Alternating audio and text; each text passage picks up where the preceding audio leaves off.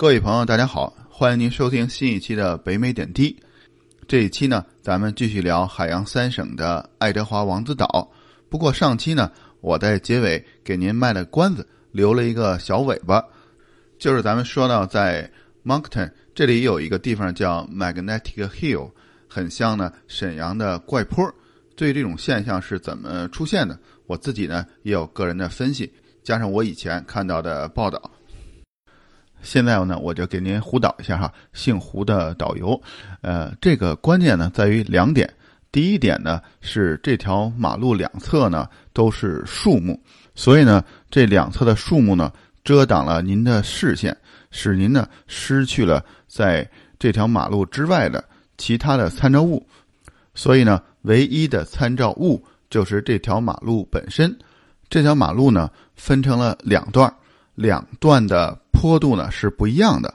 咱们在上期的时候说呢，这条马路呢像一个 V 字形，一个下坡呢在一个上坡。实际上这条马路呢并不是这样的，它是一个小的上坡，再加上一个大的上坡。这个时候呢，当咱们站在马路的起始点的，而两边的树木呢遮挡了周围的参照物。所以，当咱们看这条马路的时候，本身是一个小的上坡加一个大的上坡，但是因为视觉的这种错觉，造成咱们以为是一个小的下坡再加上一个上坡。这种情况下呢，当咱们开车开到马路的中间这段的时候呢，咱们以为咱们是开了一个下坡，但实际当中呢，咱们是开了一个小小的上坡。到停到马路中间的时候呢，咱们把车呢挂到倒档。自然，这个车呢会顺着这个，会顺着这段路呢再退回来。好了，到这儿呢，胡导就给您解释完了。下面呢，咱们来正式进入这期的爱德华王子岛。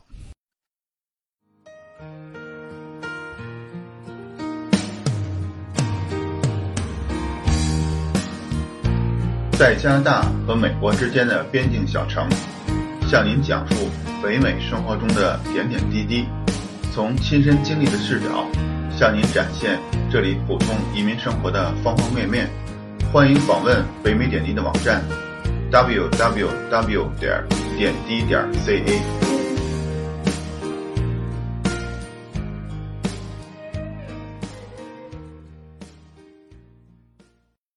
爱德华王子岛呢，是加拿大最小的一个省，从面积上来说。不但是面积最小的一省，而且它的面积啊，跟其他的省呢没法呢同日而语的。加拿大呢一共有十个省和三个地区，但是爱德华王子岛作为其中的一个省呢，只占加拿大所有面积的千分之一。它的面积呢比整个的大多伦多地区还要小一些，同时呢相当于北京的三分之一的面积。现在呢，进出爱德华王子岛呢有两种方式，一种方式呢是从 New Brunswick 从这里呢乘乘车呢通过联邦大桥。联邦大桥呢在加拿大也是比较长的一座桥了，一共有十三公里。但是像这种桥呢，对于咱们国内来说呢，根本排不上号。您看，虽然咱们带着国人的自豪感，不把这种桥呢放在眼里，但实际上开上来的时候呢。等眼前的视野开阔起来，这个心情啊还是非常的舒服的。等咱们开车上了爱德华王子岛，就心情更好了。为什么呢？发现我也没交过桥费，我就出了大桥了。后来呢，我在网上一查，才发现原来这座桥啊是单向收费的。您从 New Brunswick 这边上桥到爱德华王子岛是免费，但是当您离开爱德华王子岛，从大桥出来的时候呢，是要单向收费的。现在的费用大概是在不到五十加元。除了通过联邦大桥之外呢，还可以乘船渡船呢，是位于爱德华王子岛和 Nova Scotia 之间。渡船呢，费用呢是八十加元左右。这次呢，我们算是误打误撞了，开车呢通过联邦大桥上岛，再坐渡船呢到 Nova Scotia。相当于省了一次过桥费用。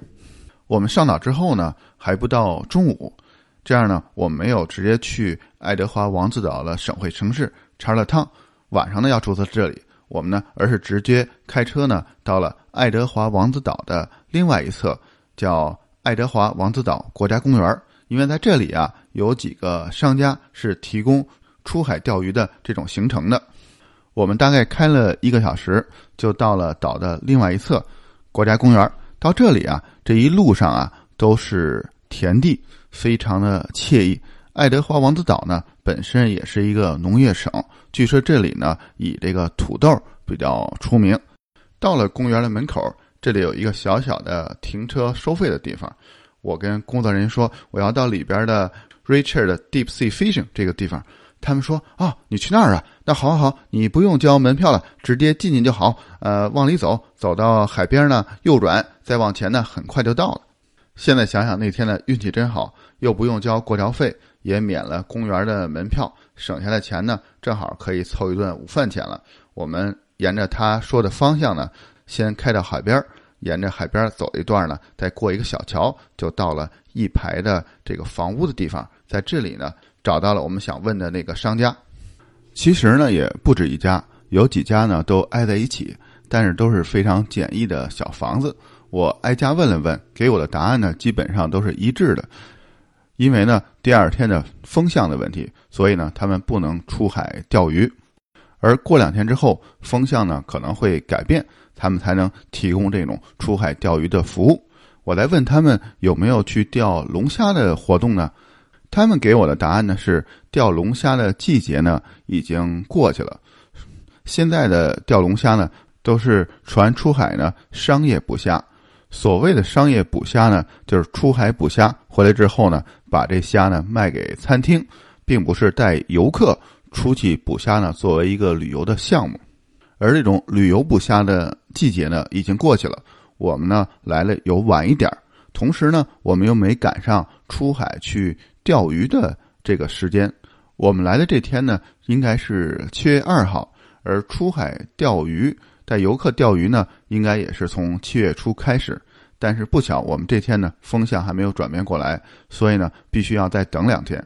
而我的一些朋友呢，他们比我晚两天来到海洋三省来旅游，他们呢就可以去出海钓鱼了。这种叫做 deep sea fishing，说是深海去钓鱼，但是我看到很多照片呢，钓来的也只是小鱼。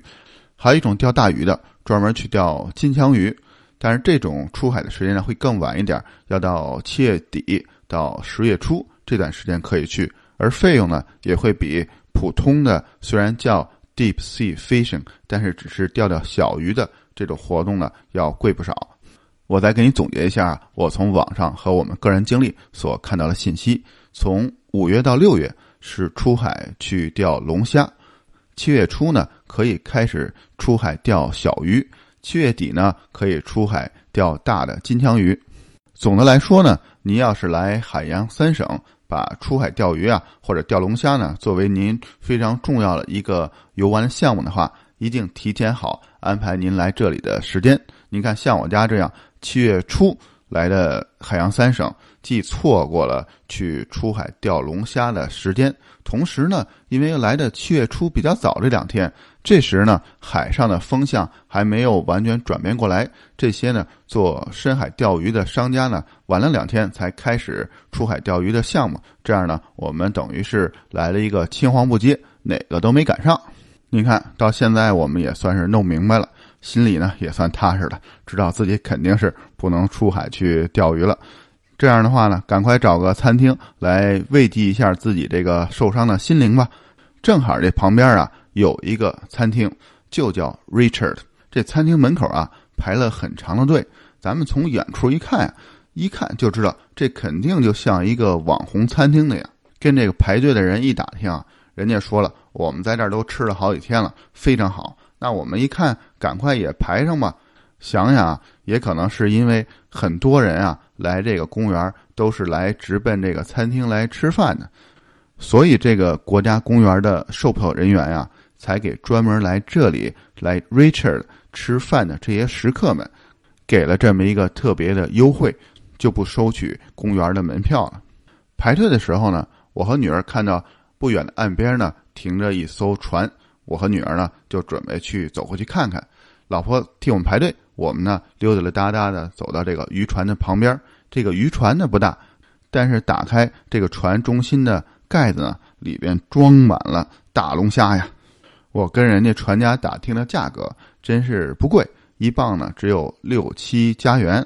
我真有心呢，是买几条这这么鲜的从船上刚拿的龙虾呢带回去。可是想来想去啊，你说我带回酒店也没有做饭的家伙事儿，想来想去啊也没有办法，只好作罢，回去接着去排这个饭馆的队。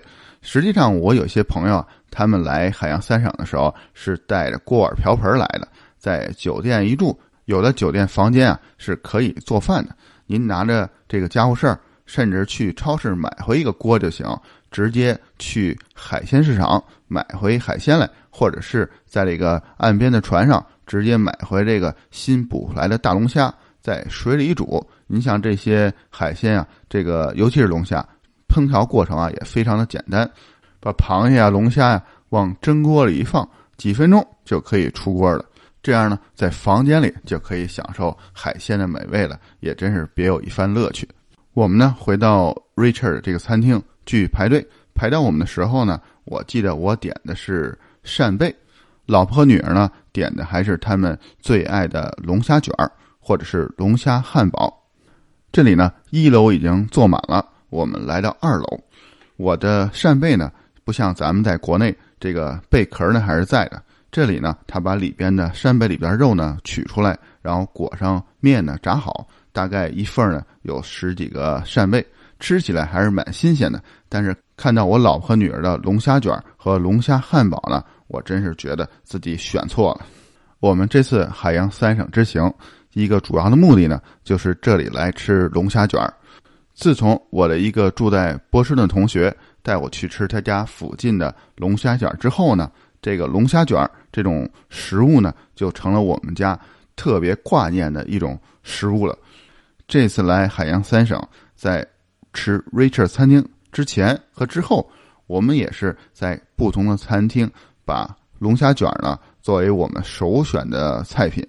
不管是在 New Brunswick 的 Moncton，还是在 Nova Scotia 的 Halifax，还是悉尼，我们都是尝试了不同的龙虾卷。